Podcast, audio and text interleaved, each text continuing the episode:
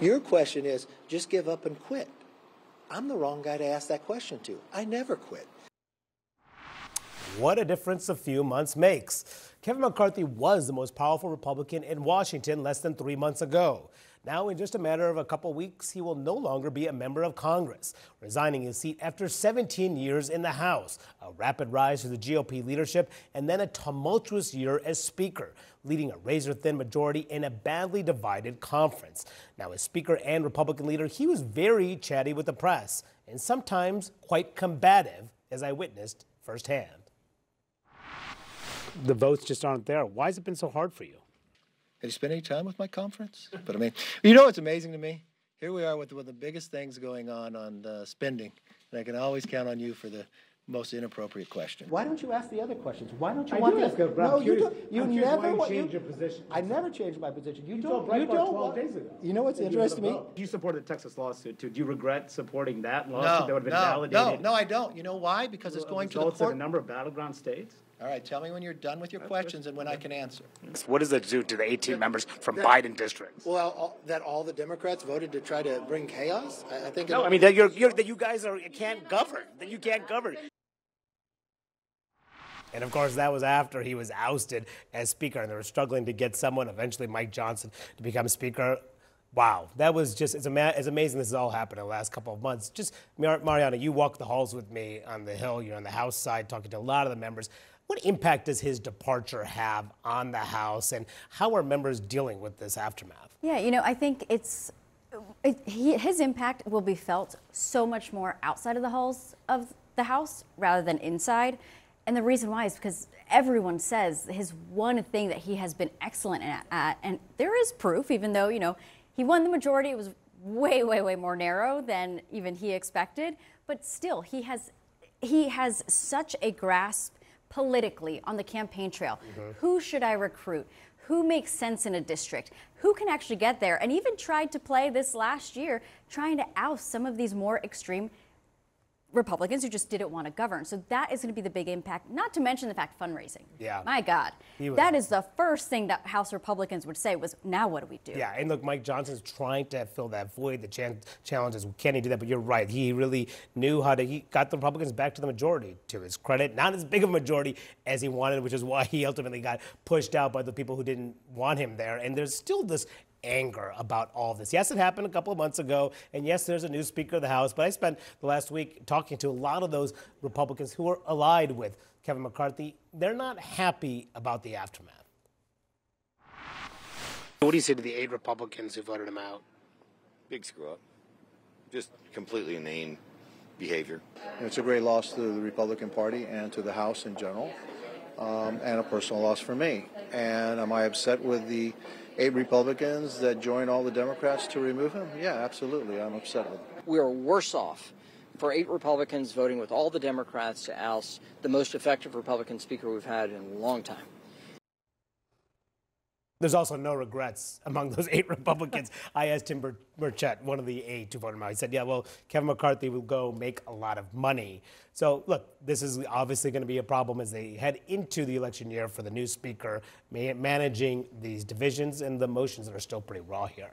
Oh, totally. And I think, it's, and the other big thing is, of course, their completely narrow majority. Now they only have one seat, um, and we saw them struggle when they had four. And so I think that's going to be a huge issue. And I know from the people that I talked to, they recognize they're not going to be able to get anything done, um, particularly before the elections really, you know, ele- 2024 election cycle really ramps up. And I agree with Mariana's point. I think that as we get closer to the elections, that's really where you're going to see a lot of this impact mm-hmm. impact felt. How will they be able to maintain the majority? Can they grow it? All of these things that people knew McCarthy did very well. That it's unclear how Johnson will do. That's the thing. some of the frustrations are because you're seeing the new speaker faced with the same choices Kevin McCarthy was faced mm-hmm. with and really unable to do anything differently or better, but not having you know the sort of sword held over his head all the time. So for those members that were McCarthy loyalists, they're like, hey, what di- what difference? They suddenly are agreeing to higher spending levels that McCarthy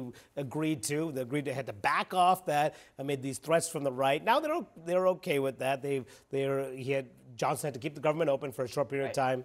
Okay with that, not pushing him out of office. We'll see if that ultimately happens. McCarthy was on CBS this morning talking about Trump. He said that he would support Trump. He told me a couple weeks ago something very similar. He said yeah. he would support Trump. I asked him as an official endorsement. He said we kind of hemmed and hawed about it, but he said he supports Trump. But he also had a bit of a warning for Trump.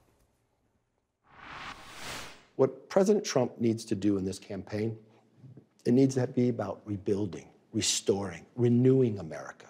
It can't be about revenge. He's talking about retribution day yeah, in, day out. He needs to stop that. He needs to stop that. Will Trump listen?